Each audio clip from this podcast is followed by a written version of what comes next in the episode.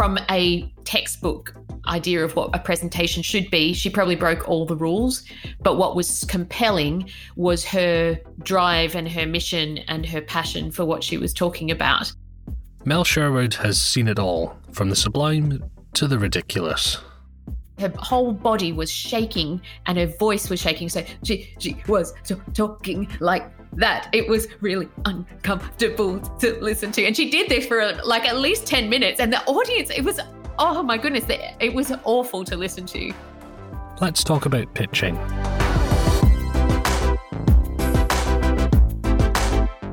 This is the Converge Podcast. I'm Alex, and in today's special episode, we're talking to Mel Sherwood, an expert in pitching and presenting, about how creative people and businesses can make the most of their time on stage to translate their ideas to investors and partners, even in the era of Zoom calls. The idea that, you know, people think, oh, there's there's less connection online, but ultimately, you know, you're sitting there in your office or in your living room or wherever you're looking from, you have a front row seat. It's much more intimate. So in actual fact, there's, it's possible to create a closer connection than it would be if you were standing on a stage. Mel is from Australia originally and spent much of her early life performing on stage and on camera. It was during a corporate job that she learned about the mechanics of business and began the process of starting her own venture. It proved to be a bit of a rude awakening when, after joining a business accelerator, she discovered that no one was willing to pay for the idea, even though they liked it. But by that point, there were so many people asking Mel for help pitching and presenting that it seemed as though a new career had unexpectedly found her. In this episode, we'll cover the good, the bad, and the ugly of pitching and presenting, and touch on loads of actionable advice. But before that, let's begin with a couple of definitions. First up, I wanted to know, what are the tenets of good communication? I think knowing your objective for it, what's the reason you're communicating, is quite crucial. And I see this a lot in presentations. People are not totally clear about what they are talking about, so therefore they can't expect their audience to be clear on that. The second thing is knowing your audience.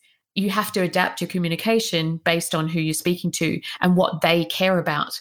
Until you can tap into what they care about, they're not likely to listen to you. If you're doing a presentation as such, I kind of have a, a formula that I talk about: preparation plus practice plus passion equals pitch-tastic. And the preparation part is not only just what you say, but it's also about how you say it. So, and preparing your body, your voice, your mind, your heart to be able to utilize those tools and enhance the communication. The other part is practice. You can't get better at anything without practicing. And then finally, passion. I think if you're not interested and enthusiastic about what you're talking about, you can't really expect anyone else to be. So, know your objective, know your audience, and remember preparation, practice, and passion. Now for our second definition. What do we actually mean when we're talking about a pitch? For me, a pitch is simply enabling people to understand what it is that you do, making them curious to know. You know, pitch for me is not selling. It might be selling your ideas and it might be getting people interested, but at the end of the day, it's the start of the process. So a pitch is to get people to be curious enough to ask more or to find out more about it.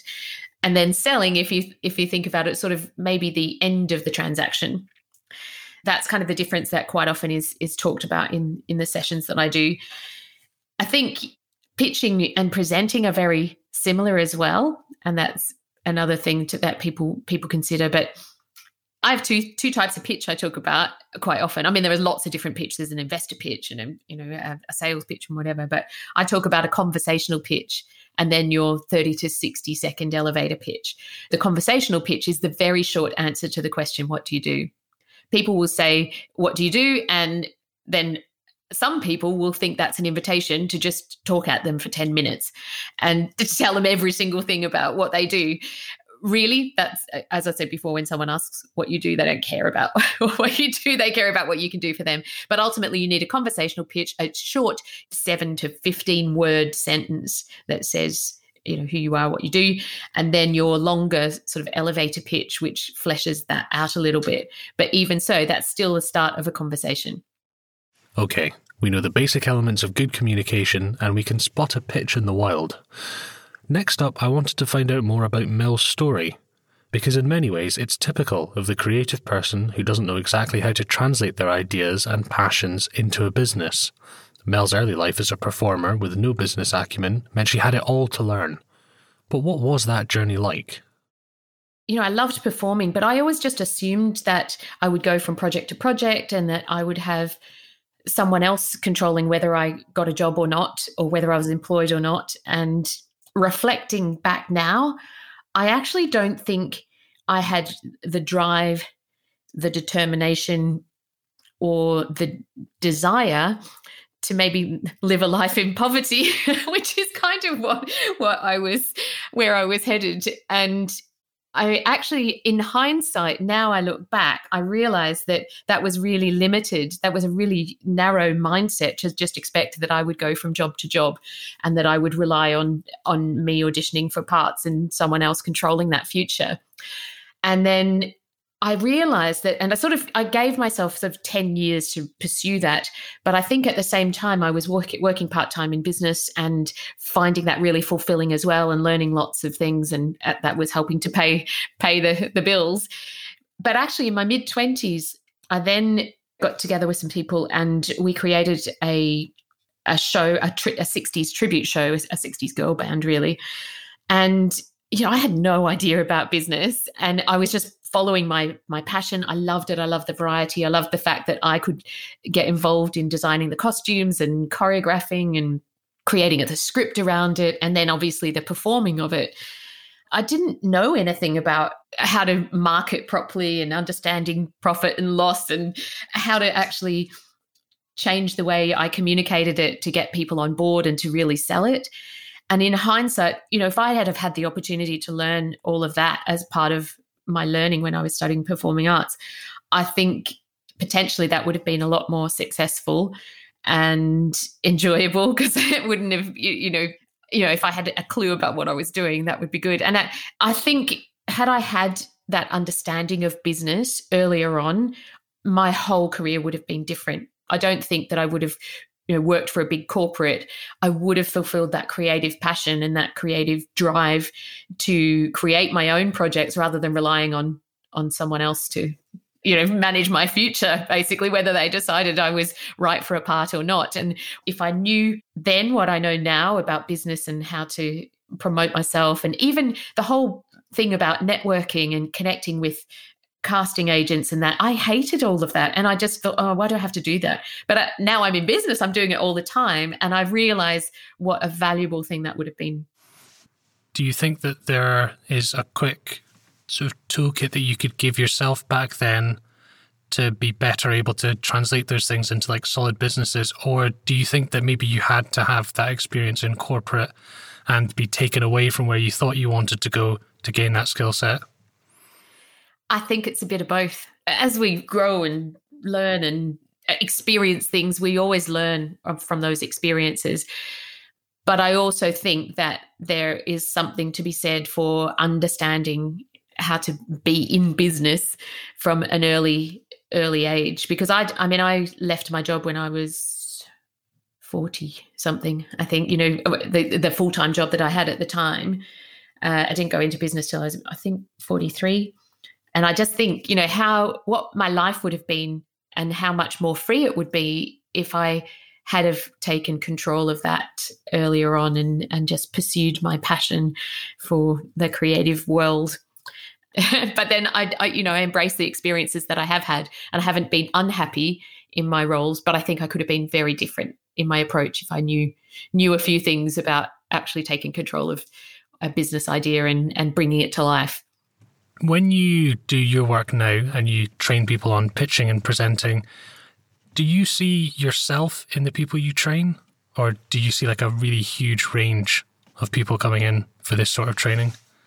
Yeah, I do see a real range. I see people like me for sure. And I, I work with people who, you know, are just looking at being a consultant, you know, and, and being self-employed. I also see people with incredible ideas that are potentially going to change the world that we know.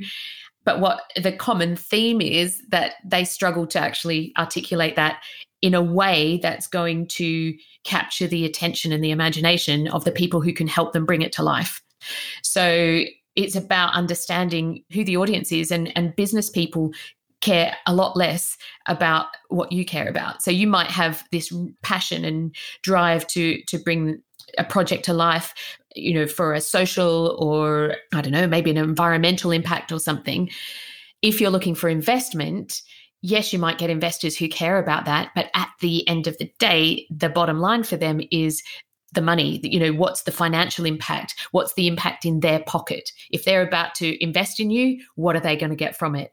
And you really need to put yourself in their shoes and understand what they're looking at. And then all of your communication is based around what they care about. Because even when someone asks the question, what do you do? They don't care about what you do. They care about what you can do for them. So it's important to always remember that when you're when you're pitching, and to be pitch ready at any given time as well. So practice that. Know, know what you're talking about and who you're talking to, so that you get used to being able to articulate it clearly and concisely rather than waffling along, which may be what I'm doing in this interview. But. No, not at all. One thing I'm kind of interested in that's been brought up so far by what you've said is the relationship between the people pitching and those being pitched to. I think for a lot of people who are nervous about presenting or talking or putting any part of themselves online in front of other people, is that the dynamic can feel a bit adversarial. How do you talk to people, or what do you say to people when it's a case of needing to get out of your head and relax and realize that it's not, you know, it's not Dragon's Den? No, it's not. Sometimes it feels like that. Certain pitching competitions and that sort of thing can feel like that. But ultimately, it's a conversation. I always think about, you know, what would you do if you were telling someone your idea down the pub or in a cafe?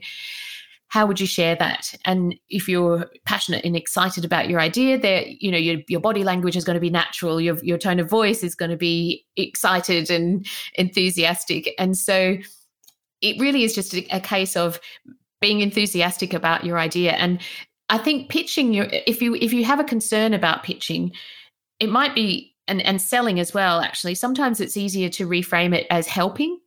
So actually, if you didn't share your idea, you wouldn't be able to help the people that you want to help.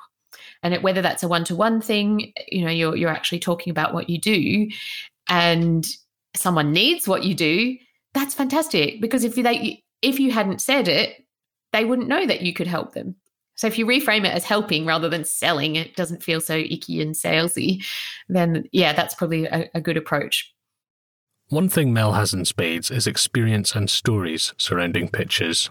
I asked if there were any examples of pitches going really well that we could learn from, and if there was one that maybe stuck out in our mind as going not so well. It was excruciating. It was a, it was a TEDx event, and the woman, you know, she was a, a doctor. She was, she knew what she was talking about, but she was petrified, and to the point where her whole body was shaking and her voice was shaking. So she, she was t- talking like that. It was really uncomfortable to listen to. And she did this for like at least ten minutes. And the audience, it was, oh my goodness, it was awful to listen to and to watch. It was excruciating. And then partway through, she kind of went, I think you can tell I'm pretty n- nervous. And oh my goodness, the audience erupted in laughter, and it just released the tension for her. It released the tension for everybody, just, you know, stating the obvious. And it turned around. I mean, she she kind of pulled it together after that, and she was much more fluent and and got through the rest of it. And, you know, the audience breathed a sigh of relief, because we were all with her. We've all been there, you know, when we're, we've been in an uncomfortable position like that. But, you know, standing there in front of hundreds of people,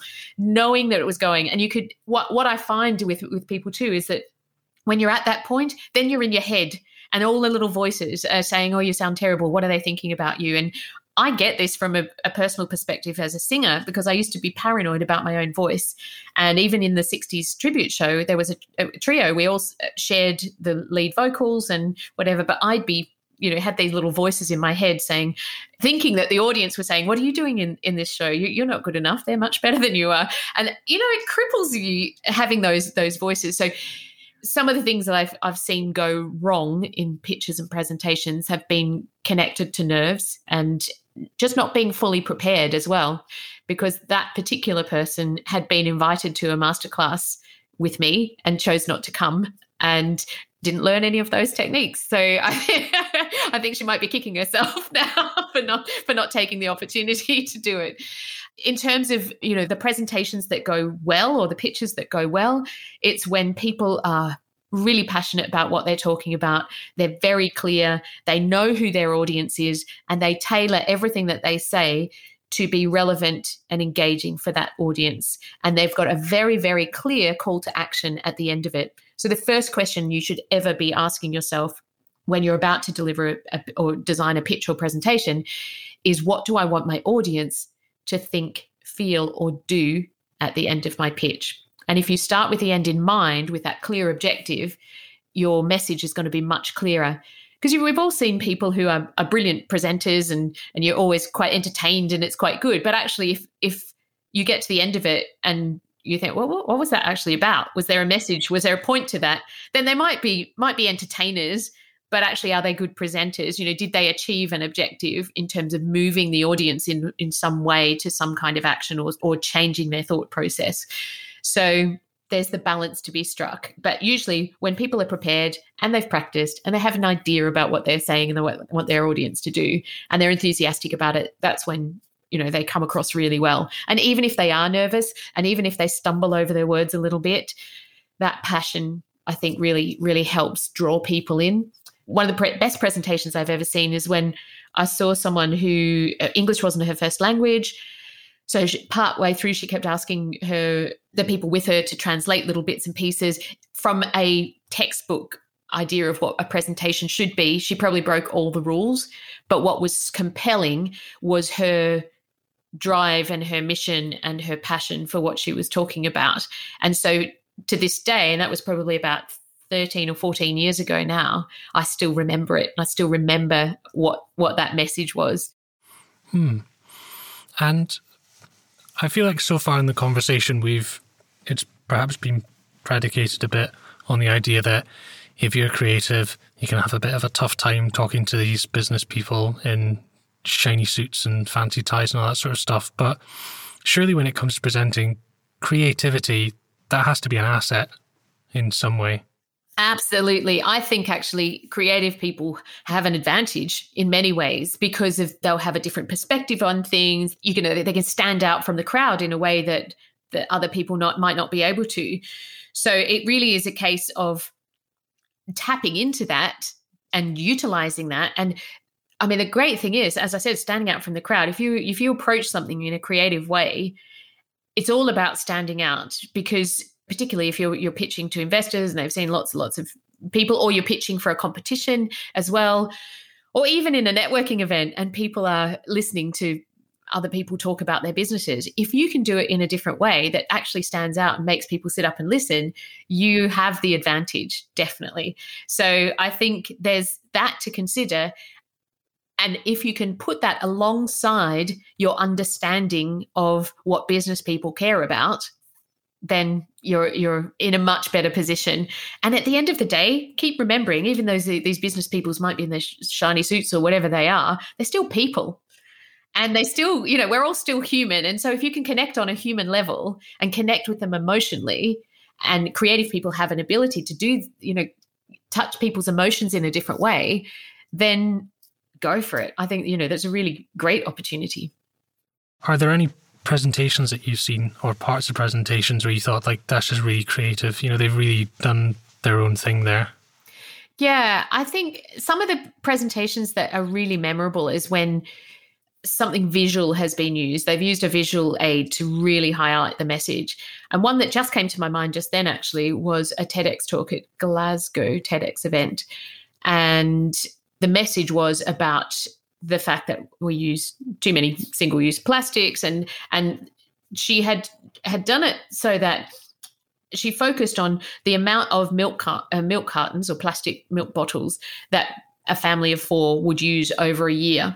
She actually had people bring on stage the, all of these milk bottles that, that a family would have used over a year. And it took four people to bring in this massive mound of, of milk bottles, and they couldn't have rehearsed it, but it worked really well because it worked, as they they brought it in, and just as it as it kind of came in, it filled the stage. You know, you couldn't believe how many milk milk bottles there were. And then just as, as the last bit was brought in, it all just slowly fell and and splashed across the stage. But she compared that with the waste that would have been created if that family had changed to using glass milk bottles that could be re- reused.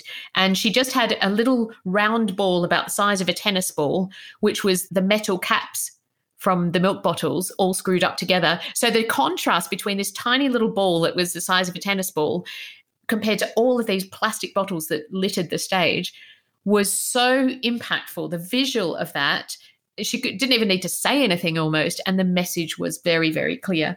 So that's the kind of thing that you can start to do when you when you think about um, you know, getting creative in in the way that you communicate the message. We've talked a lot about physical stages and presentations, but we're in a video calling world right now. So to finish our conversation, I asked Mel what can be done to make sure you smash your next Zoom pitch or presentation. So one of the key things is where they look.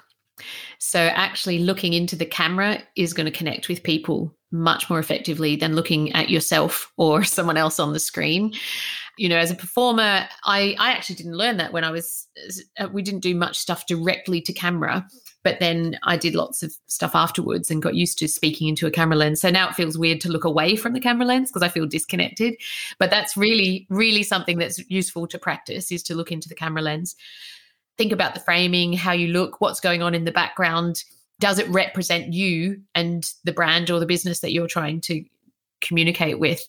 And again, being prepared, practicing with the technology. If you're sharing slides, for example, then making sure that you can do that easily and swiftly without wasting people's time and faffing about and all of that. Because particularly if you're pitching to an investor, they don't have a lot of time or patience or, you know, for, for you to mess up.